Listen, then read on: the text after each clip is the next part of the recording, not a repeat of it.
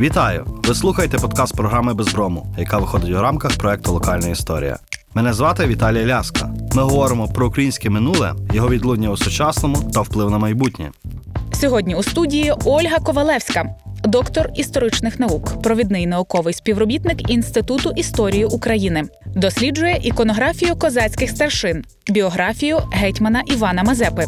Є авторкою понад 250 публікацій, чотирьох книг, серед них таємниці козацьких портретів, співавторка двотомника Гетьман, присвяченому постаті Мазепи.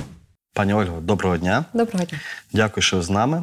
Е, Ви тривалий час е, досліджуєте портрети козацьких гетьманів, козацьких діячів. І де тут є цей початок, так е, від якого можемо говорити, що ми знаємо, як виглядали оці люди елітарного походження, е, козацькі ватажки, з якого часу ми знаємо їх обличчя.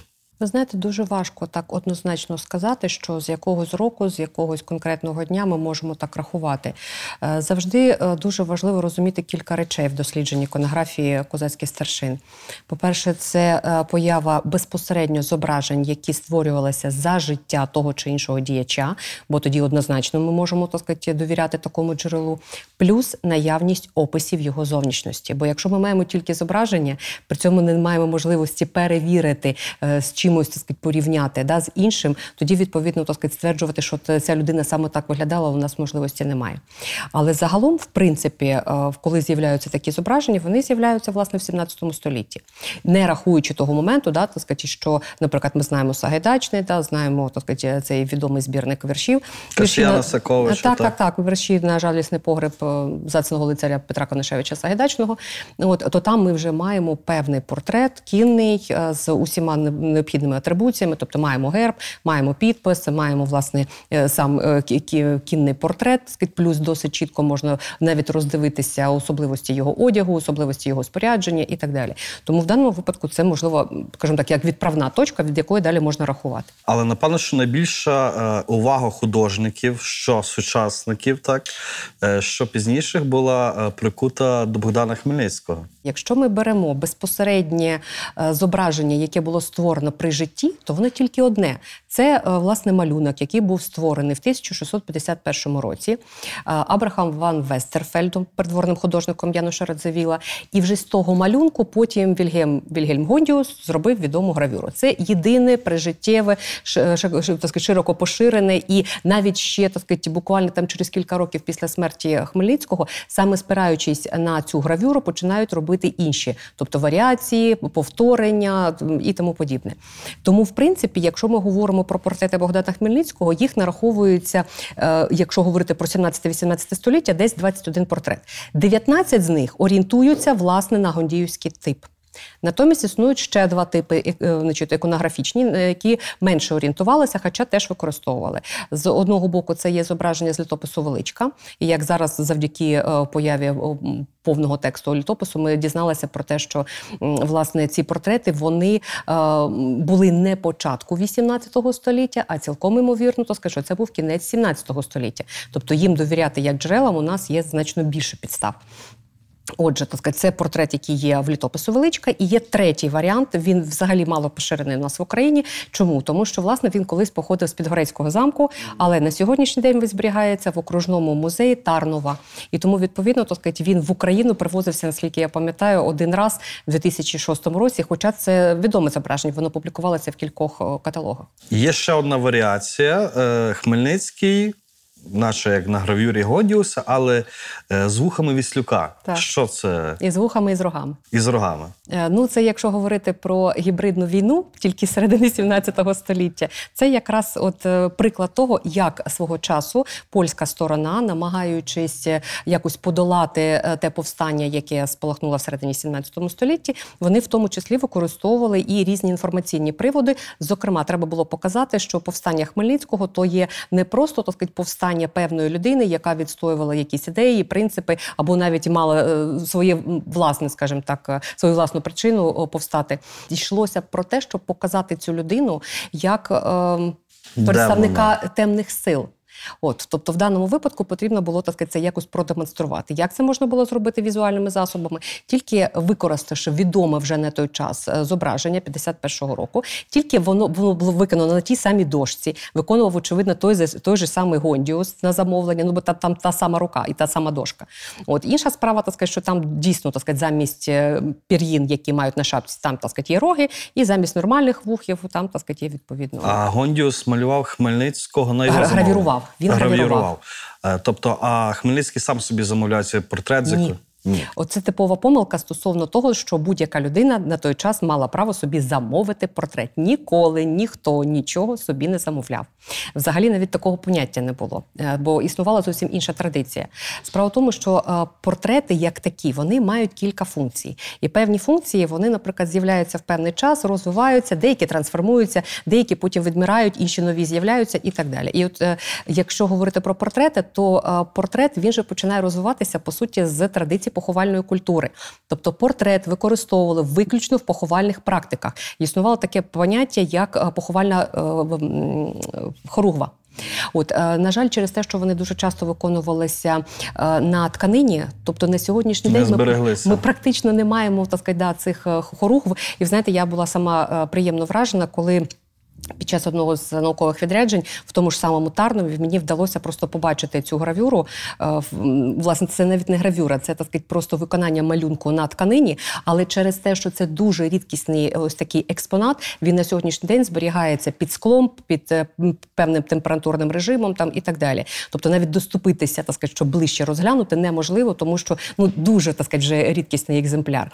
От у нас на, на наших так сказати, теренах практично не позберігалися такі хоругви. Хоча в писемних джерелах ми маємо згадку про те, як, наприклад, під час поховання Тимоша Хмельницького використовувалося щось подібне. Потім, е, коли е, загинув е, Григорій Гуляницький, відомий учасник Конотопської битви, то теж ймовірно під час поховання використовувалася така хоругва, і тут нам трошки повезло. Бо в 19 столітті один з польських художників, оскільки ще явно мав таку можливість побачити вживу цю гравюру, але бачучи, в якому стані вона перебувала, він її перемалював. І у нас зберіглася акварель з цього польського художника, датована 19 століттям. За рахунок цього ми по суті можемо відтворити, як виглядала е, та поховальна хоругва. І, відповідно, вона була двостороння. З одного боку, так сказати, це було зображення, з іншого боку, там був текст.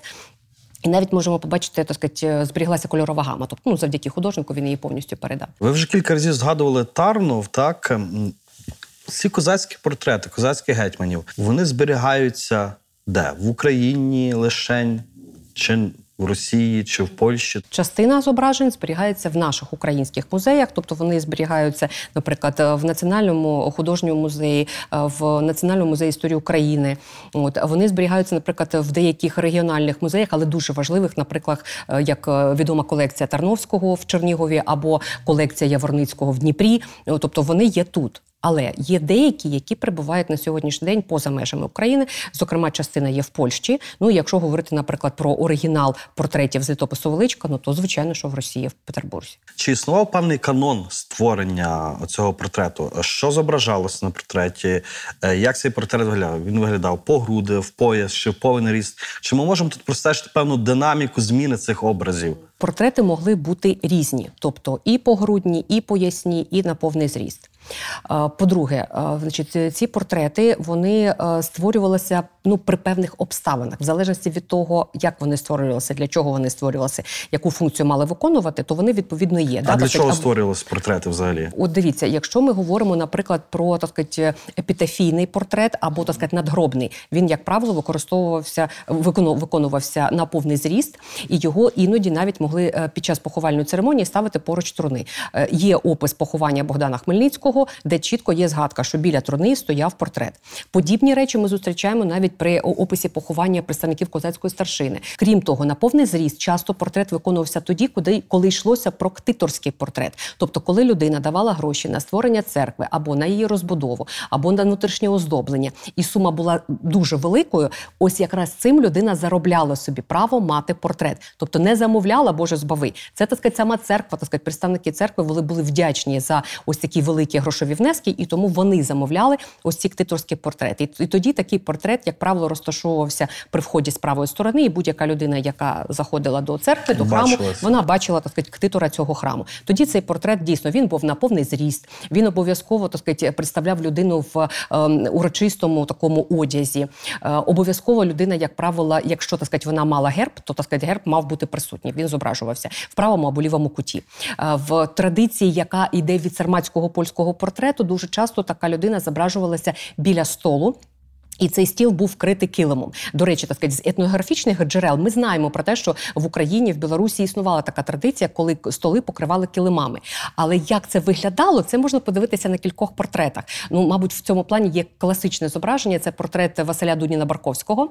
От, от саме там можна чітко побачити, наскільки яскравими є ті е, значить, килими, як вони так сказати, е, клалися на столи. Відповідно, на столі що ще є? Там лежить ну конкретно на цьому портреті. Там є шапка, і там є булава, або скоріше це пернач, тільки так сказати, не досить чітко він там так промальований. От бо так сказати, все ж таки це ознака полковницької влади. Е, Крім того, так сказати, для того, щоб чітко прив'язати, що е, для тих людей, хто можливо не зміг би прочитати герб Дуніна Барковського, там додатково є зображення ікони Єлецької Божої Матері. Бо так сказати, Дудін Барковський був ктитором Єлецького значить, храму та цього монастиря. Відповідно, так сказати, і ця ікона додатково мала вказувати, хто зображений, тобто яка людина зображена на портреті. Тому ось ці речі е, вони є обов'язковими. Тобто, це може бути герб, це так сказати, може бути якась річ, яка би чітко так сказати, прив'язувала цю людину е, так сказати, до або храму, або до події, або так сказати, до місця. І символи влади. Е, І символи влади, звичайно. Головний сві- е, символи вла- влади. Якщо ми візьмемо з вами королівські портрети, то там всі ці речі будуть виглядати трошки інакше. Тобто буде корона, буде скіпетр, буде держава. От і людина так само може зображуватися або стоячи, або сидячи на троні. Тут згадується таке композиційне багатство гравюри Мигури, так благі справи Івана Так. Мазепи видається. Е, наскільки, е, скажімо так, ми зараз говоримо про одиночні портрети, так переважно. Але наскільки була практика, і чи вона була практика певних, я б не сказав колективних, бо це навряд чи, а парних портретів, наприклад. Тут можу навести два, два таких приклади. Коли, наприклад, йдеться е, про зображення ктиторів Успенського собору Києво-Печерської лаври, то там до того моменту, як так сказати, загинув цей собор в 41-му році, е, існувала стіна, на якій були представлені повнозрісні портрети всіх ктиторів, починаючи від князів Київської Русі, і так сказати, далі там литовські князі, московські царі, і так сказати, відповідно гетьмани. Так, от там є, е, скажімо так, точніше, воно було це зображення, мається на увазі зображення Хмельницького, а поруч було зображення якраз Івана Скоропадського. Е, Пізніше, коли робилися копії цих е, зображень, е, зокрема, було зроблено таке парне зображення, де Хмельницький поруч з Скоропадським. До речі, воно зберігається у Львові зараз. Це зображення. Воно було зроблено трошки пізніше, там в 18 столітті. І але завдяки тому, що ця копія робилася, тобто, по суті, з усієї всієї галереї було просто вирізано два основних персонажі, і на сьогоднішній день вони являють собою парний портрет. Але це штучно створений парний портрет. Є ще один приклад, коли ми, наприклад, маємо е, портрет е, сина відомого Василя Кочубея. Василя Васильовича Кочубея, і поруч є зображення його дружини. Якщо ви подивитеся на цей портрет, він зберігається в полтавській е, картині галереї. От то, е, по-перше, виникає е, враження таке, що так сказати, це штучно створена аплікація. Тобто настільки прям ем, ці два зображення, так сказати, один до одного, так сказати, вони приєднані. Так таке враження, просто що так сказати, робився спочатку один, робився інший, і вони просто приєднувалися. Да, Сфотошопили. Сфотошопили. Але там є помилка, так сказати, в цьому портреті. Значить, помилка полягає ось у чому. Відомо було, так сказати, що Василь Васильович був одружений двічі. От і відповідно, так сказати, відомо там, що це були за жінки, тобто з яких родин вони походили. Натомість е, той підпис, який є безпосередньо на портреті, він так сказати, взагалі відтворює якусь абсолютно міфічну особу, оскільки ім'я одне, по батькові інше, прізвище. Третій варіант, то ще й з певною помилкою. Тобто виникає взагалі питання: так з ким він взагалі зображений на цьому портреті? І хто це І хто це власне є? Тобто, якщо говорити про дружин, то це за підписом явно не дружина. Якщо це ну коханка, то не могло бути, не було такої традиції на той час. Створення портретів тим Не, паче. не могло такого просто бути. Да. Плюс, якщо врахувати, що родина Кочубеїв явно замовляла цей портрет вже пізніше, бо так сказати, наприкінці 18 століття і на початку 19-го з'являється така традиція, коли е, вже російські поміщики, але так сказати, які пам'ятали про те, що вони мають козацьке походження, так само як колись польська шляхта намагалася створювати родинні галереї, намагалися щось подібне зробити. Вони стикалися з певною проблемою, що, наприклад, є тільки один такий предок, до так сказати, слави якого можна прив'язатися. Тобто не виходить картина, власне, така галерея. Натомість, принаймні, можна спробувати зобразити, наприклад, е, там діда з бабою, або так сказати, там батька з матір'ю. І тоді, так сказати, по суті, створюється такий от штучний варіант поєднання, бо в принципі таких парних портретів у нас немає. Це буквально такі поодиночні е, випадки. І от питання в тому, так сказати, зв'язку з чим воно так сказати, виникло ось таке зображення. Ми маємо зображення Хмельницького, так доволі достовірне. Ми принаймні можемо собі уявляти, як він виглядав. Е, Чи ми маємо зображення Івана Ваговського, фактично його наступника? З Виговським така ситуація. В принципі, ми маємо десь три його портрети. Ні, перепрошую, навіть не три, очевидно, два портрети. Але проблема в тому, то сказати, що всі ці портрети вони значно пізнішого часу. Тобто вони не створені за життя. Так, вони не створені за життя, вони створені пізніше. От і тому так сказати, говорити наскільки точно вони передають нам його зовнішність, дуже важко сказати. Е, Навіть якщо говорити про е, портрет його жінки Олени Виговської, то теж так сказати, є проблема, бо так сказати, найраніше зображення, яке ми маємо, і яке на сьогоднішній е, день перебуває в Кракові, воно навіть там так сказати, атрибутовано доволі таки специфічно. Тобто, це портрет руської пані. І на тому все. Тобто невідомий художник, портрет невідомої руської пані. А як вам вдалося ідентифікувати, що це Олена А, Це не, не стільки Ілья, так сказати, це ще по суті е, робота Білецького, який свого часу ще за радянських часів займався дослідженнями е, цих портретів, і він висловлює припущення. Я по суті так сказати, з ним погоджуюся. Е, Чому? Тому що так сказати, є просто опосередковані додаткові джерела, які дозволяють нам припустити, що імовірно це Олена Виговська. Більше того, так сказати, на портреті вона зображена вже в доволі таки в такому поважному віці. Натомість Виговський на всіх портретах молодий. Чому? Тому що так сказати, вона дожила власне до. Старості, а він так сказати, реально загинув ну так в порівнянні в в молодому віці. розквіті сил, Так, по суті. так. І тому, так сказати, якщо їх так просто спробувати механічно порівняти, то звичайно вони не порівнювані. От але загалом, так сказати, загалом цілком імовірно, що можливо вони так виглядали. Ми знаємо, як виглядав Петро Дорошенко, відомий гетьман, сонце руїни. Але знову ж таки є певні таємниці цих портретів. Перше, їх мало доволі, Так. так на такого видатного угу. діяча. Е, По-друге, ви кажете, що вже на е, тлі пізніших так, якихось процесів дуже багато є нісенітниць е, в перемальовуванні цих портретів, де тут правда, де нісенітниця, і як виглядав Дорошенко, зрубше кажучи. Ну, дивіться, якщо говоримо про Дорошенка, тут е, нам теж трохи повезло в тому сенсі, що є певні натяки на опис його зовнішності. Бо розумієте, навіть для людей того часу важливо було відобразити, наприклад, його конкретні дії. Е, конкретно було потрібно прописати, наприклад, договір, який людина там підписала, да, або брала участь так сказати, в обговоренні якогось документу. Е, Важливо було так сказати, зазначити, яке значення це потім мало так сказати, для цих територій, для так сказати, сусідніх територій, тобто в геополітичному просторі і так далі. Натомість е, мало хто на той час намагався описувати зовнішність людини так, щоб можна було потім, хоча б спробувати уявити, як людина реально виглядала. Тобто, так сказати, щоб йшлося про зріст, там про колір волосся, е, про так сказати, погляд, наприклад, там да про іноді навіть можна зустріти опис трошки або рис характеру, або, наприклад, якихось таких звичок, от як про Хмельницького, є деякі е, описи, які містять, наприклад, його побутові звички, тобто е, в який був. Яка була його кімната, як виглядало його ліжко, де висіла там його зброя і так далі. Але ж дуже часто такого немає. З Дорошенком трошки повезло. Чому? Тому що коли в 19 столітті робили ексгумацію його е, залишків в Єрополчому, В Підмосков'я. да, да, да, то деякий час його кістки, перепрошую, просто просто неба лежали. І тоді, от якраз саме з 19 століття, зберігся опис, який говорить про те, що так сказати, це лежав величезний кістяк. Тобто зріст цієї людини, як навіть на той час, так сказати, був доволі таки величезний. Це десь метр дев'яносто. От, тобто, виходячи з цього, так сказати, можна припустити, да, що така людина не може бути занадто худою, вона має бути більш-менш так сказати, якоюсь Кремезною. кремезною. Там, да.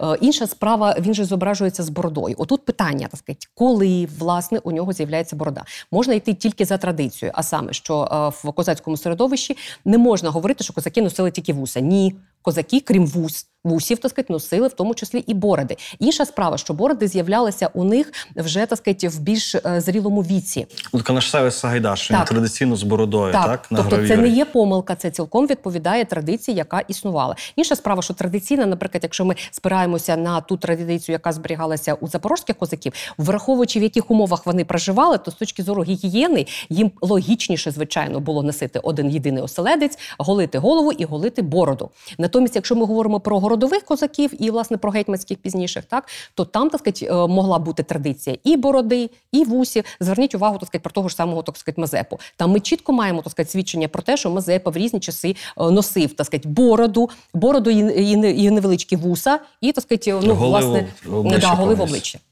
Тобто в різні періоди да, він міг виглядати по-різному. Відповідно, і на зображеннях він так само міг виглядати по-різному. Повертаючись до е, Дорошенка, е, в, власне, у Дорошенка там проблема полягає ось у чому: що в 19 столітті, коли е, портрети почали робити на замовлення у цих новоявлених е, в- по суті поміщиків російських, так от е, коли буквально кожен хотів собі мати таку е, портретну галерею, бо своїх же, як я сказала, не вистачає усіх родичів, то робили галереї е, портретів гетьманів і розвішували так сказати, в своїх маєтках.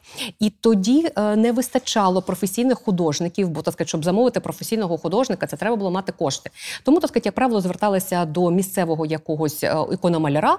От і за певну суму, так сказати, він якісь там копії ляпав. І ці копії потім так сказати, розвішувалися власне по е, приміщенню. І от е, розумієте, для людини 19 століття, коли вона, наприклад, робила копіювання портрету навіть 17-го або 18-го, деякі речі, які зображені в тому портреті, були незрозумілі. Тому в кращому випадку, от як зрозумів, отак собі Так і зобразив. І так, так. перемалю- перемалював. І з того вже виходила так сказати, ціла купа помилок. Ну, наприклад, якщо зображувався герб і він не прочитав так сказати, всю титулатуру, яка там зафіксована, він міг зробити помилку в літері. Він зробив помилку в літері. Сучасні історики голову собі ламають, що це за титулатура така цікава. Е, Потім, якщо говоримо про е, Дорошенко, його цей відомий портрет е, 19 століття, який дуже довгий час е, зберігався в архіві Міністерства е, юстиції. Там, де у нього, е, значить, одночасно є так сказати, е, два пера, які традиційно так сказати, є на так сказати, е, гетьманській шапці, і є оцей так сказати, околиш, який ззаду так сказати, звисає. По суті, у цього зображення потім були так сказати, певні наслідування. Причому дійшло навіть до того, що сучасні українські художники на початку ХХ століття, коли намагалися зробити такий парадний портрет Дорошенко, то вони повторили цю помилку. Тобто поєднали непоєднувані елементи в, наприклад, головному уборі Дорошенка. Тобто не може бути одночасно, так сказати, оця кругла шапка з хутряним околишем, відповідно, так сказати, з двома пір, пір'їнами. Причому так сказати, е, пір'їни ж теж мали бути відповідні. Це мало бути пер- перо страуса. А у нас дуже часто, часто там перепрошую, чого там тільки немає. Там яструб, там так сказати, чапля, там так сказати, ще Тобто невідомо що. шапки оздобувалися пером страуса, так? Так.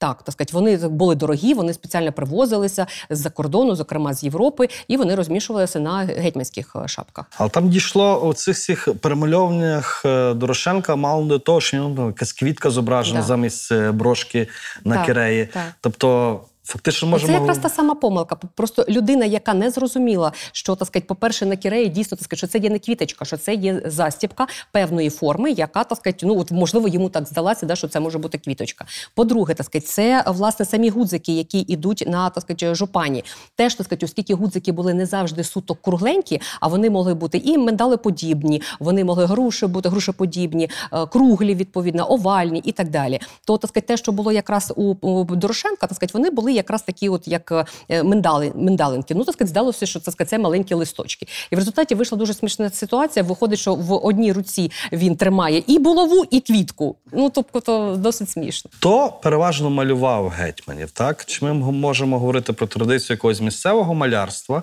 е, чи знову ж таки е, справа Гондіуса і там попередників і Вестерфельда вона отримала це продовження? На жаль, ні. На жаль, ні, е, тому що для того, щоб розвивати мистецтво, потрібно, по-перше, мати стабільну економічну ситуацію. Стабільна економічна ситуація у нас починає формуватися при Самойловичі, і конкретно ми маємо цю ситуацію стабілізації і розквіту при Мазепі. Тобто, так сказати, якщо порівняти ситуацію, яка, наприклад, була в Італії, завдяки чому ми власне маємо е, в прекрасні е, значить, і портрети, і ікони, і власне архітектуру Ренесансу, то так сказати, то у нас е, можливості для подібного розквіту мистецтва з'явилися тільки за часів Мазепи. Е, Тобто потрібно було, щоб так сказати, по-перше, він як володар цього хотів. Він хотів, бо він спирався в своїй політиці на відомий трактат Макіавелі, значить, володар. Тому відповідно він саме так себе і позиціонував. Тобто він для цього створював усі значить, умови і сам так робив, і так сказати, старшину до того закликав. Далі потрібно було, щоб сама старшина була економічно не настільки потужною і мала стільки коштів для того, щоб ці кошти починати вкладати в мистецтво, не в себе в коханого, так сказати, ні в свої власні так сказати, маєтки і в свій, бізнес, якщо так можна сучасною мовою сказати, а вкладати в мистецтво. Відповідно, от те, що чітко можна так сказати, зафіксувати, це те, що при, при Мазепі вдалося створити так звану Київську граверську школу. Це якраз ті самі е, гравери, які так сказати, е, завдяки тому, що вони робили гравюри, значить, на честь гетьмана, на честь полковників, на честь так сказати, там е, митрополитів, то так сказати, вони по суті удосконалювали свою значить, фаховість. Так вони так сказати, мали можливість мати замовлення, за які за, за ці замовлення вони отримували кошти. От е, тобто школа розвивалася. Хто так сказати, належав до цієї школи? Ну, по-перше, це так названий вами Мігура. Е, Це далі Даніель Галяховський, це Олександр і е, Леон Тарасевичі, це Іван Щирський, це потім так сказати, один з найпізніше. Це вже буде Григорій Левицький. Тобто, оце якраз була Київська граверська школа. Це от та основа, яка потім так сказати, могла і далі продовжувати розвиватися, даючи нам прекрасні приклади ось такого гравірнувального мистецтва. Якщо говорити про мистецьку школу, то сказати, е, тобто традицію створення олійних портретів, отут нам дещо не повезло. Чому? Тому що якщо так сказати, е, Можливості технічні для розвитку гравюр і гравюри як такої е, існували в Києво-Печерській лаврі, існували в ем, Почаївській лаврі в, У- в Уніві, так сказати, була там теж майстерня. От то, так сказати, наприклад, якщо ми говоримо про е, традицію олійного малярства, тут не було на що спертися. Тобто, для того, щоб брати якогось, скажімо так. ем, Талановитого е, ікономаляра. Він так не мав традиції. Е, Так, так сказати, навіть якщо він, наприклад, так сказати, ну продемонстрував певні якісь здібності, працю, працюючи в іконній майстерні в тій же самій Києво-Печерській лаврі, його потрібно було надіслати е, до навчання до Європи. Але так сказати, це величезні кошти. Тобто, при цьому тому, що е, Мазепа і сприяв відправці багатьох людей, так сказати, е, за кордон, але так сказати, ну це явно було навіть і не в його е, можливостях. Бо знову таки, в ситуації, коли постійно тривають війни, а ми знаємо, скільки Мазепа провів у війнах, то мистецтво не розвивається в той момент, коли говорить гармат. Є е, різні варіації Мазепи, як він виглядав, і вони, що важливо, ну дуже сильно різняться між собою. Ми маємо Мазепах, Мазепу на гривні, так е, маємо Мазепу, який реконструювали недавно, так. Такий доволі юний, е, рожевощокий. Е, Як реально виглядав Мазепа? І чи є його прижиттєві портрети? Угу. Значить, е, з Мазепою нам з одного боку повезло. Чому? Тому що стільки описів його зовнішності, скільки має Мазепа, немає більше жоден гетьман. Тобто, по суті, ми маємо десь так сказати, до ну, 10-15 описів. Вони просто різні по е, так сказати, інформативності. От, але так сказати, це ну, приблизно так сказати, така кількість. Це раз. Це дуже великий плюс, тому що говорити про іконографію і е, мати тільки одне зображення, так сказати, це без сенсу. Так сказати, це не, має жодного наслідку. Якщо говорити про портрети, загалом, значить, про портрети, які були створені протягом 17-18 століття, їх можна нарахувати 19 на сьогоднішній день. Але це зовсім різні зображення, які просто навіть не можна співставити один з одним. Е, Наприклад, коли ми говоримо про е, там присутність, наприклад, зображення Мазепи на відомій гравюрі, яка сьогодні зберігається в Польщі, значить в польській традиції вона називається «Хрес- хрещення Ісуса в Іордані. В українській традиції е, в атрибуцію дав Олександрович, відомий е, львівський мистецтвознавець. Значить, він там називає його благовіщення. Ну, в цю цю так сказати, гравюру. Так, от там є зображення е, Мазепи. Якщо так сказати, згадати розмір е, самої цієї гравюри, то зображення Мазепи це буде десь так сказати, ну 10-15 так сказати, е, сантиметрів. Да? Тобто невеличке зображення. От відповідно, так сказати, ну добре, голова його може там складати, скажімо так, 2 сантиметри. Про яку портретну схож- схожість ми можемо говорити? Ми можемо сказати, що там передані основні риси для того, щоб тогочасна людина чітко могла собі візуалізувати про кого йдеться. Тобто, якщо він в той момент був з бородою, значить він має бути з бородою. Якщо він гетьман, значить має бути десь атрибута атрибут цієї влади, да, тобто булава має бути. Е, Якщо там ще якісь можуть бути нюанси, то треба просто дати натяк людині, щоб вона далі могла прочитати це зображення. Е, Що власне так сказати, і робилося. Якщо ми вже говоримо про олійні е, портрети, то так сказати, з олійними портретами тут виникає певна е, якраз проблема. Це проблема з ось цим е, цікавим портретом, який зберігається в Дніпрі на сьогоднішній день. І саме е, цей портрет я наполягаю використовувати як. Один з парадних портретів е, Мазепи. Чому? Значить, е, по-перше, так сказати, цей портрет пройшов е, всі необхідні експертизи, за рахунок чого я тепер можу чітко говорити про те, коли портрет створений. Не гіпотетично, спираючись так сказати, на якісь традиції, на якісь там думки, так сказати, якісь розрахунки е, якісь, і так так. далі. Я можу чітко так сказати, спиратися на науково-технічні експертизи, які на цифрах мені показують, що цей портрет був створений в проміжку між 1725 і 1750 роком. Тобто, це як мінімум перша половина, тобто перша чверть або перша Але вже по смерті Мазепи. Звичайно, по смерті. Але цей портрет в- він побутував, тобто він існував так сказати, в козацькому середовищі. І якби так сказати, він зображав не Мазепу, ну то представники козацької старшини старшого покоління, які ще могли пам'ятати, як він виглядає, Скандал був явно так сказати, заявили про те, що так сказати, це не Мазепа. Мазепа не справжній. Не треба забувати, що так сказати, існує ще поняття е, стилю. Крім того, ось цей е, олійний портрет, е, кольоровий, гарний і якісний. Це явно так сказати, за результатами експертизи, це північно-європейська школа. Тобто, це так сказати, художник, який, от якраз можливо, єдиний такий приклад, коли так сказати, портрет був створений західноєвропейським художником. І це так сказати, підтверджується складом фарб, плюс ґрунт на так сказати, самому портреті, плюс так сказати, е, якість самого полотна, яке там використане, і так далі. Тобто, це, це є так сказати, результатами експертиз. Отже, цей портрет він очевидно був просто створений, враховуючи період, да, тобто е, в, в першій половині 18 століття, в період, коли так сказати, в самій Європі, в тому числі так сказати, було поширено мистецтво рококо. А мистецтво рококо має певні теж свої характерні риси. І відповідно будь-який художник, який пише в цьому стилю, він має відображати ці риси на певному портреті. Що це за риси? Тобто людина має завжди виглядати в гарному е, так сказати, настрої. Людина має е, випромінювати здоров'я, чому власне рожеві щічки. На так сказати, його обличчі не можна зображувати будь-які е, зморшки, будь-які емоції, або так сказати, там е, якийсь недово... не такий незадоволений вигляд його обличчя, там чи так сказати, щось таке інше. Обличчя має статися оптимізмом, певним, Звичайно, так сказати, бо так в тому в тому стилі якраз і була своя така специфіка, що треба було показувати людину щасливу, радісну, здорову і так далі. Тому всі портрети в цьому стилі вони такі, всі абсолютно. Так сказати, це можна подивитися і е, в портретах е, польських королів, і так сказати, польських вельмож. Потім так сказати, можна подивитися на портретах е, французьких е, аристократів там і так далі. Тобто, це є певна так сказати, відповідність стилю, так. Тепер, якщо так сказати, ми цей портрет порівнюємо з прижиттєвою гравюрою, суто портретною, суто документальною, а саме це Мартін Бернігерот, який створює цю гравюру при житті Мазепи, плюс гравюра тричі публікується, двічі публікується при житті Мазепи, один раз публікується вже одразу після його смерті, буквально так сказати, через два роки, через три. То виникає питання: ну то очевидно, так сказати, все ж таки ця гравюра вона відображала його риси. Якщо ми порівняємо так сказати, ці два зображення, то сказати, то стає зрозуміло, і до речі, так сказати, в цьому теж мені допомагали експерти, е, власне, так сказати, експерти суто ем, з суд- суден- судово-криміналістичної експертизи. То так сказати, то ми маємо так сказати, підтвердження того, що зображена одна й то сама особа. Звичайно, що порівнювати гравірований портрет і так сказати, портрет Олійний. створений олійною фарбою, та це все ж таки, що таке портрет? Це ж не є е, фото документальне. Це все ж таки е, твір Бачення мистецтва. художника Це є. бачення художника. Тому так сказати, вимагати від такого портрету документальної точності в принципі неможливо. Але все рівно, якщо їх порівняти і так сказати, подивитися на окремі речі, тобто форма лоба, форми е, брів, форма носа, форма так сказати, підборіддя, е, конкретно точка так сказати, під носом, ну і е, форма вух, до речі, так сказати, там, да? то ми бачимо, що це одне те саме обличчя. Плюс е, ви ще маєте на увазі, що, наприклад, пересічній людині, яка так сказати, не працює постійно з цими візуальними джерелами і не має того, що російською мовою називається насмотрінність. Сказати, так сказати, що це є одна та сама людина, буде складно. Буде те, що сказали ви. Що так сказати, їх купа і вони різні.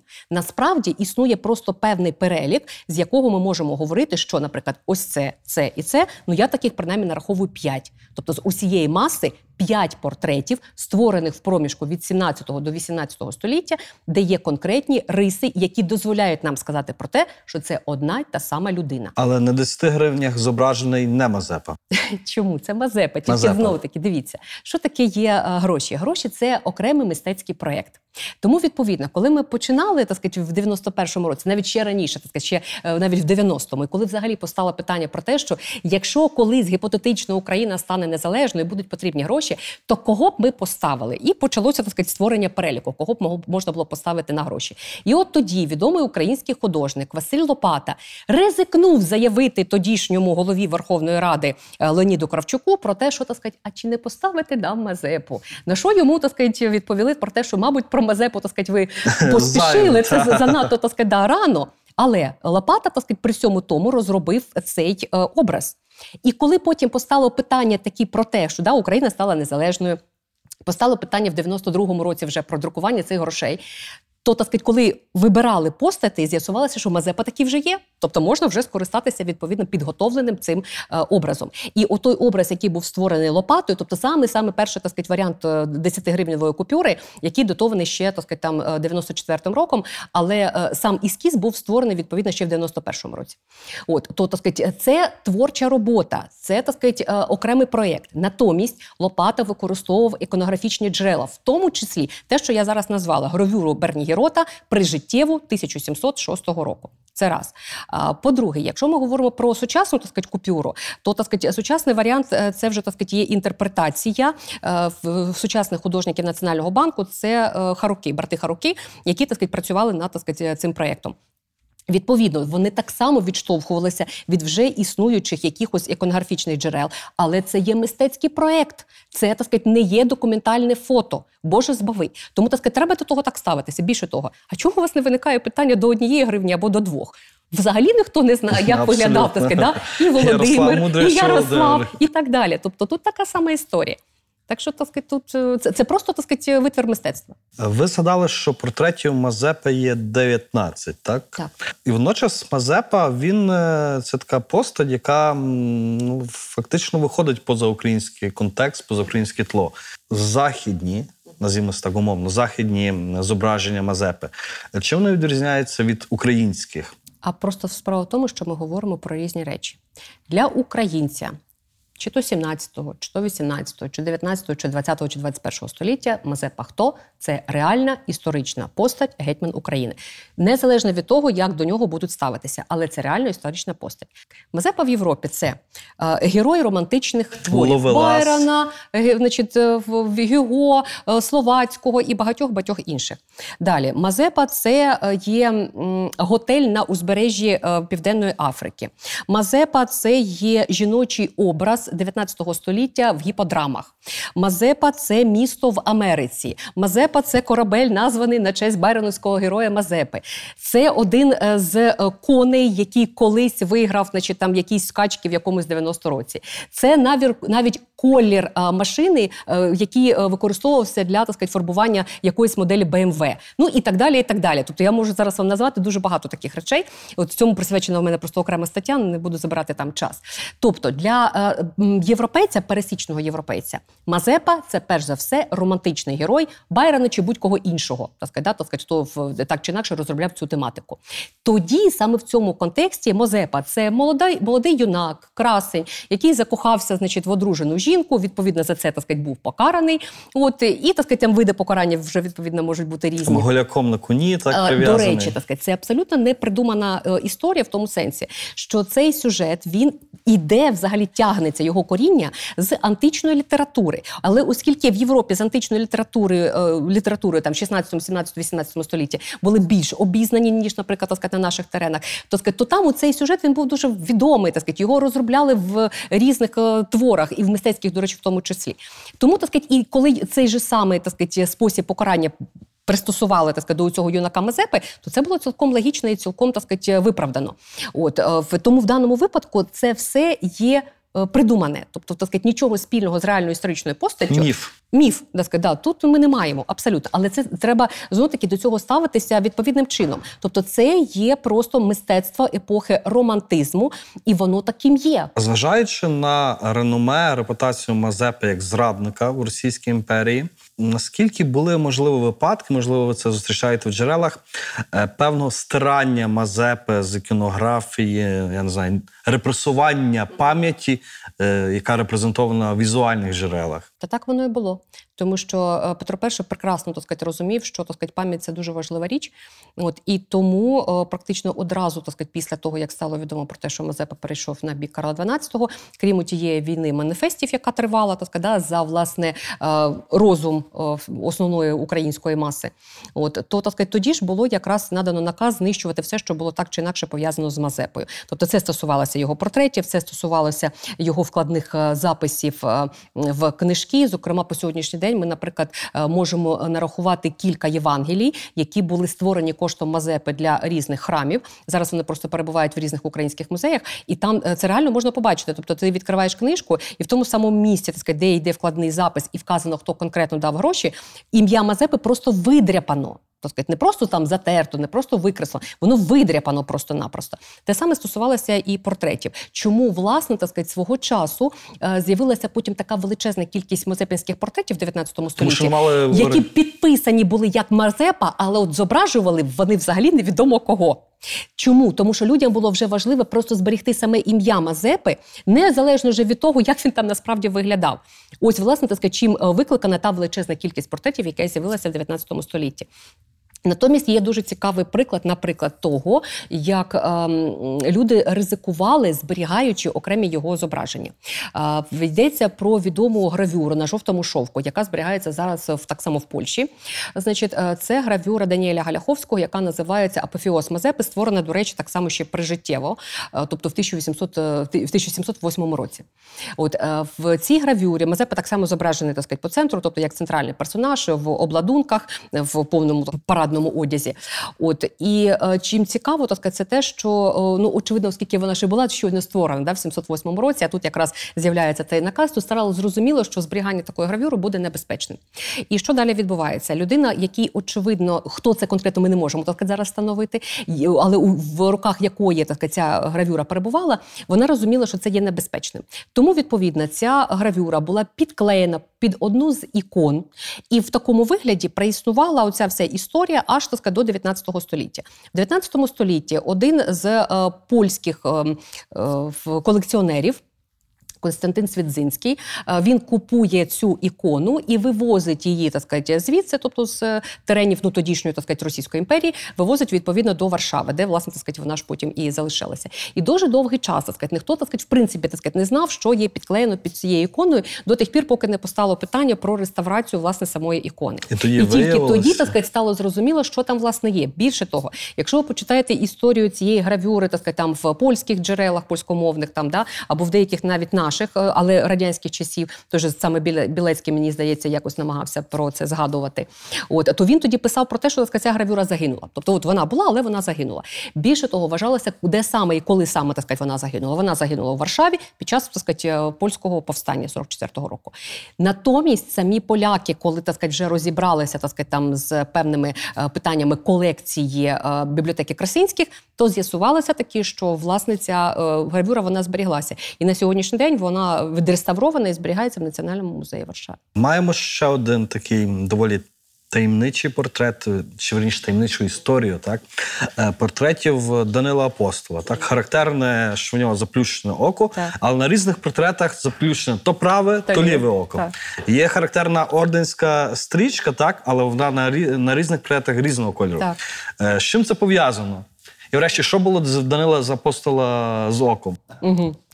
Е, До речі, теж дуже цікава історія.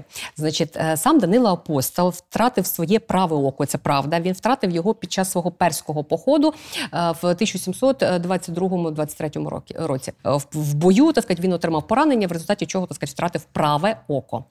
Е, Відповідно, так сказати, оскільки він в 1727 році так сказати, був обраний гетьманом.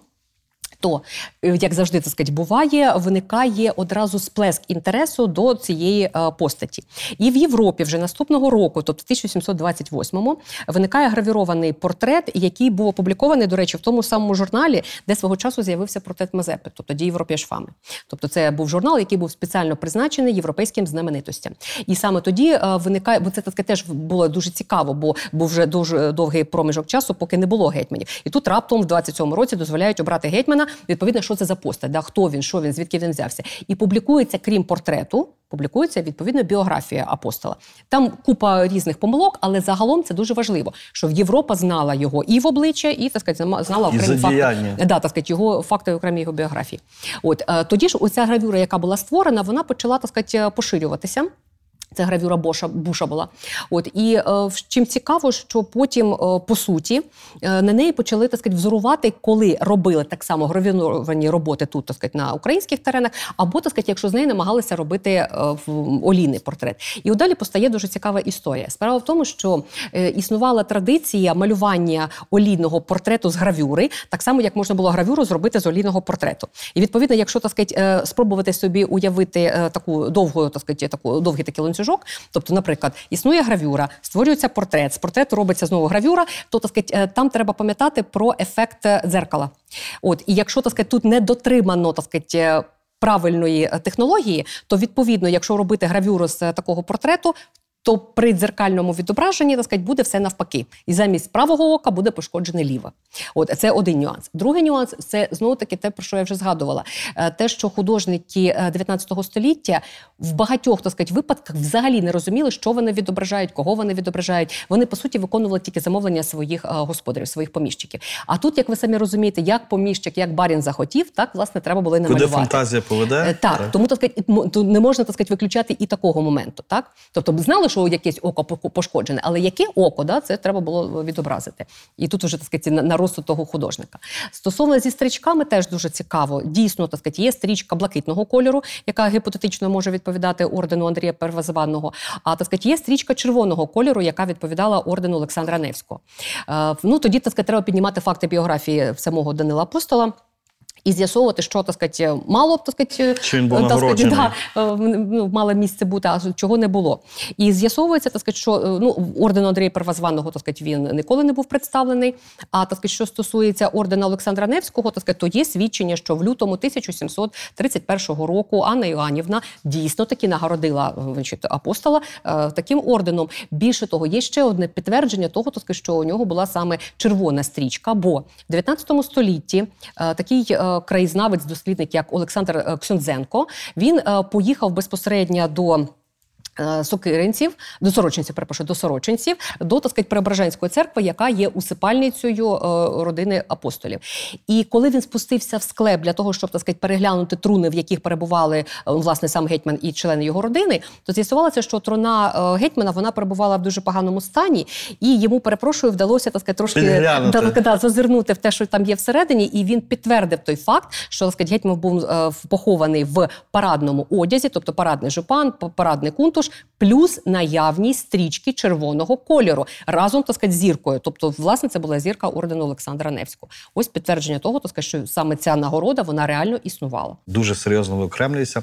Портрети останнього нашого гетьмана Крила е, Розумовського це виразна європейська традиція, італійська традиція. От е, історія створення цих портретів. Ви знаєте, на жаль, е, не так багато ми про це знаємо, крім самого факту того, що це відомі на той час е, італійські художники, тобто це Помпео Батоні і це власне Луї Токе. Причому стосовно Луї Токе, там ще іноді так сказати, часто е, мистецтвознавці ставлять запитання, бо може не особисто він, так сказати, а наприклад, хтось з його учнів, а він там щось підправляв, що власне теж було традицією. От е, натомість, е, чим цікаві ці портрети, що вони були створені обидва за життя гетьмана. Той факт, що він їм позував, так сказати, теж доведений. Плюс один портрет Луї Токе був створений одразу буквально після. після того, як він стає гетьманом, тобто в 58-му році гетьманом стає в 50-му, в 58-му році створюється портрет. Тому так дійсно це гарний, красивий портрет. Саме так гетьмана. Да, так але з іншого боку, так треба ж не забувати, що він є у нас і одночасно російським вельможею, е, президентом Російської академії наук. Тому відповідно він е, в комзолі європейському зображений. Натомість натяком на те, що він є гетьман, є тільки той факт, що він в правій руці тримає булаву. Е, З іншого боку, він зображений на тлі прапорів козацьких, і так сказати, там ще можна побачити з боку зображення літаврів, і десь так сказати, вдалеку навіть можна побачити козаків степу. Тобто, оце те, сказати, те, що на- натякає на те, що він власне є гетьманом е, війська Запорозького. Так. Що стосується власне наступного портрету, то так сказати, портрет Ботані був створений вже суто в Італії в 66-му році, тобто через два роки після того, як так сказати, е, коли Розумовський зрікся гетьманства. Але ж так сказати, там тоді е, виникла така історія цікава. Якщо почитати спогади. М, Катерини, то то Катерина, в принципі, завжди писала про Кирила Розумовського дуже прихильно. Більше того, він навіть вона стверджувала те, що він був в неї закоханий. От і що так сказати, е, обидва брати Розумовські доклали зусиль, щоб вона так сказати, прийшла до влади в е, 62-му році, тобто брали участь безпосередньо в державному перевороті. Тобто, між ними так сказати, сказати, що так сказати, існували там якісь е, труднощі, складнощі і таке інше, ми не можемо. От натомість, так сказати, коли вона зрозуміла, що вона собі хоче будувати, якою вона хоче бачити російську державу, то звичайно стало зрозуміло, так сказати, що ані так сказати, гетьманщина з її автономією, ані так сказати, самостійна територія е, з козацькою Не вольницею входить в плани. абсолютно не входить в плани розбу- розбудови централізованої російської держави. Натомість, що стосується е, в самого Розумовського, ну він зробив останню спробу, а саме так сказати, запропонував е, спадкове гетьманство. Ну нічого з того доброго не вийшло. Натомість, коли вона його викликала і запропонувала йому написати зречення, то далі так сказати, реально стояла загроза того, так сказати, щоб не дай Боже не піднялося повстання в е, Гетьманщині, то так варто було, щоб його кудись подалі так сказати, е, відправити. Тому йому тут же пропонують виїхати в Італію. Він був страшенно тим задоволений, тому що він любив Європу. От він е, страждав, навіть можна так сказати, без того, так сказати, коли у нього не було можливості туди виїжджати. І тому він залюбки організував собі якраз після зречення ось цю величезну, так сказати, там на кілька років да, таку мандрівку. І от перебуваючи власне в Римі, так сказати, він якраз позує ботані і так сказати, створюється власне цей портрет. Е, До речі, цікаво, так сказати, що портрет створюється е, в такому цікавому інтер'єрі. На задньому фоні у гетьмана е, стоїть відома е, скульптура е, в Лакаон. От е, і взагалі так сказати, там скульптур дуже багато. Тобто сама поза навіть у нього така вальяжна. Так сказати, тобто, все говорить про те, що він приїхав вже туди як приватна особа, що так сказати, він е, має можливість там відпочивати, має можливість проводити приємно час і так Насолоджуватися далі. мистецтвом. і Е, Так, насолоджуватися мистецтвом, так сказати, і не займатися усіма іншими е, питаннями. Тобто, і ці два портрети вони це чітко демонструють. Що з одного боку перед нами є е, якраз державний діяч, з іншого боку, у нас приватна особа на відпочинку. Пані Олю, дивіться, а чи є шанси? Є шанси віднайти портрети гетьманів, так, е, яких ми ще не знаємо, як вони виглядали. Тобто, в якому керунку тут треба рухатись? Ну, ви знаєте, я очевидно все ж таки в цьому питанні скептик. Е, Чому? Тому що враховуючи те, з чого починала, що у кожного портрету є, по-перше, своя функція, плюс мають бути окремі умови, за яких такий портрет може з'явитися, то так сказати, можу сказати, що раптом собі уявити, що ми знайдемо якийсь криторський портрет якогось діяча, якого ми не знаємо, ну це просто з розряду певних фантазій. Такого не може бути. От більше того, так сказати, у нас для цього є е, можливість, тобто перевіряти е, значить, біографії певних людей і з'ясовувати, чи була така людина ктитором якогось там храму і так далі. І так далі. От враховуючи, скільки храмів за радянські часі загинули, то навіть якщо там щось і було б, то, то воно загинуло разом так сказати, з цими храмами. Е, Це один нюанс. А другий нюанс, е, якщо припустити, скажімо так, зображення якихось е, гетьманів в якійсь європейській літературі, в якихось, наприклад, там збірниках або періодичних виданнях і так далі. Можна спробувати таке припустити, але вже на сьогоднішній день так сказати, настільки вся ця література, принаймні європейськими дослідниками, вже так сказати, проаналізована, переглянута, що припустити, що там щось є таке, чого так сказати, ми не знаємо, і воно пропущено, ну теж доволі таки складно. Ну і нарешті третій момент. Ем, ну, дивіться, буквально вчора одна з моїх колег е, надіслала мені зображення е, мініатюрного портрету, який з'явився на якомусь аукціоні, і розпочалася дискусія, хто то власне може бути. І в підписі, ніби це є Кирило Григорович. Ем, Розумовський. Але так сказати, ну як на моє око, так сказати, з першого погляду, ну у мене виникло питання. Бо е, я знаю вже так сказати, таку традицію про те, що так сказати, може бути підписано все, що завгодно, але так сказати, не завжди так сказати, те, що підписано, відповідає дійсності.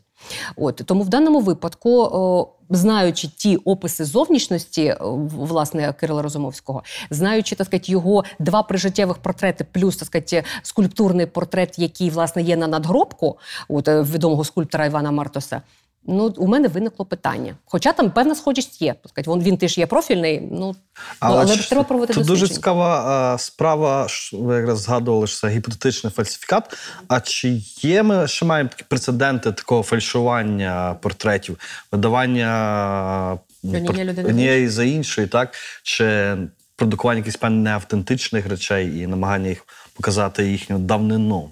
Ну, дивіться, якщо ми візьмемо ситуацію 17-18 століття, таких прикладів я вам не можу так сказати, назвати. Так сказати. Бо що таке фальсифікація? Тобто це свідоме створення е, якогось зображення, яке не зображає ту людину, так сказати, наприклад, яка підписана. Свідоме. Да? Бо людина ж може так сказати, створити такий, як ви ж кажете, фальсифікат несвідомо. Наприклад, якщо ми говоримо про ті портрети, які свого часу були створені на замовлення е, Галагана їхнім придворним художником кріпосним е, Степаном Земляковим. В його портретах там ціла купа є помилок, але звинувачувати суто цього художника ну немає сенсу, бо Він він багатьох речей просто міг так сказати, цього не знати. От тому так сказати, тут ну, слово, ну саме слово так сказати, фальсифікація, тут е, воно таке дуже складне і важке для так сказати, сприйняття. Але так сказати, я, наприклад, можу стверджувати, що мені приходилося стикатися з ситуацією, ситуацією, власне, вже початку 21-го століття, е, коли е, одне з е, одне з зображень, яке явно було виконано в е, там 20-му або навіть на початку 21 століття, намагалися видати як портрет 17-18 століття, і за рахунок цього е, так сказати, заробити собі непогано грошей, особливо враховуючи, кому так сказати, цей портрет був проданий. От коли зробили експертизу, то навіть експертиза так сказати, показала, що е, дошка, на якій зроблений портрет, дійсно стара, тобто вона так сказати, датується там 19 століття, поїжджена жучками там і так далі. Якщо говорити про, е, якщо аналізувати власне е, в там стан фарб, стан так сказати, лаку, потім так сказати, ем, склад ґрунту і так далі, то навіть тут вдалося так сказати, так зістарити ці матеріали, що вони теж на експертизі показали десь кінець 19-го, початок 20-го століття.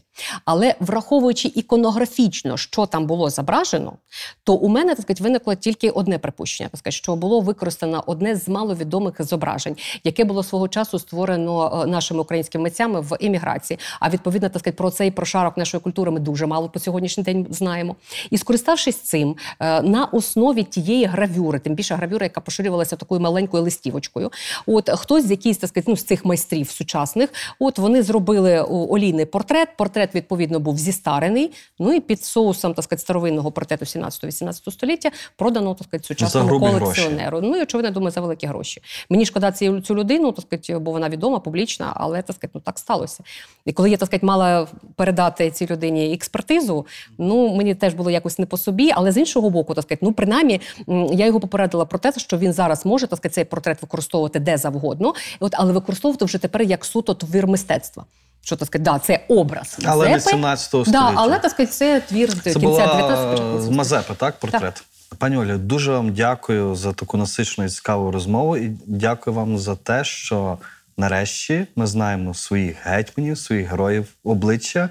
І будемо сподіватися, що наша історія буде теж така кольорова, не чорно-біла, яку нам завжди її так подають.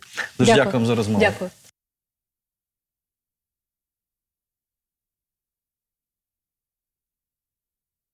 Пані Ольго, який історичний міф, на вашу думку, е, найбільше шкодить сучасній Україні? Е, Ви знаєте, я би сказала, що е, найбільшим міфом, який шкодить сучасній Україні, це намагання видавати реальне за дійсне. Тобто, намагаючись подолати наш комплекс меншовартості, ми іноді самі даємо нашим супротивникам і супротивникам ідеологічним підставу говорити про те, так сказати, що ми ще не виросли в культурному плані, в ідеологічному і це шкодить нам самим. Не треба е, видавати. е, Героїв більшими, ніж вони так сказати, були. Не треба подавати злочинців більшими, ніж вони були. Треба подавати історію такою, якою вона реально була. Чим ми будемо більш щирими в тому, якою була наша історія, і будемо вчитися визнавати і свої помилки, і так сказати, свої перемоги, тим буде краще. А яка подія, на вашу думку, змінила хід української історії? Полтавська битва.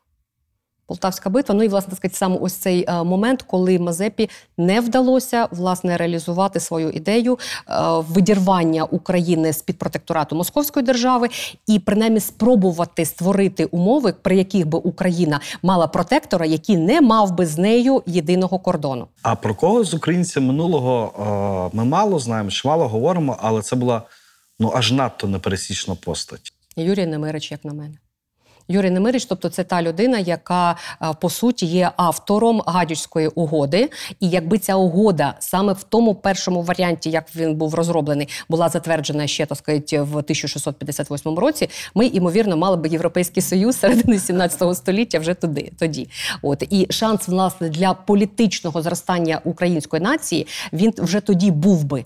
От натомість ми його втратили. Ну і поляки теж з цього втратили. Продовжіть, будь ласка, фразу Історія важлива, тому що Тому що вона все ж таки намагається нас навчити не наступати на одні ті самі граблі. І поки ми, як народ, не виконаємо ті уроки, які нам дає історія, ми будемо ходити по колу багато-багато разів. за Володимиром Винниченком українську історію неможливо читати без брому. Наскільки оцей стереотип нації жертви він визначає нас сьогодні, і чи може він визначати нас в майбутньому? Можливо, вже ні. Як на мене, е, мені здається, сьогоднішнє покоління вже здатне зрозуміти, що у нас, крім трагічних сторінок історії, є героїчні сторінки історії, є прекрасні сторінки історії, і тому просто треба так сказати, ставитися з повагою до свого минулого. І тоді буде все добре.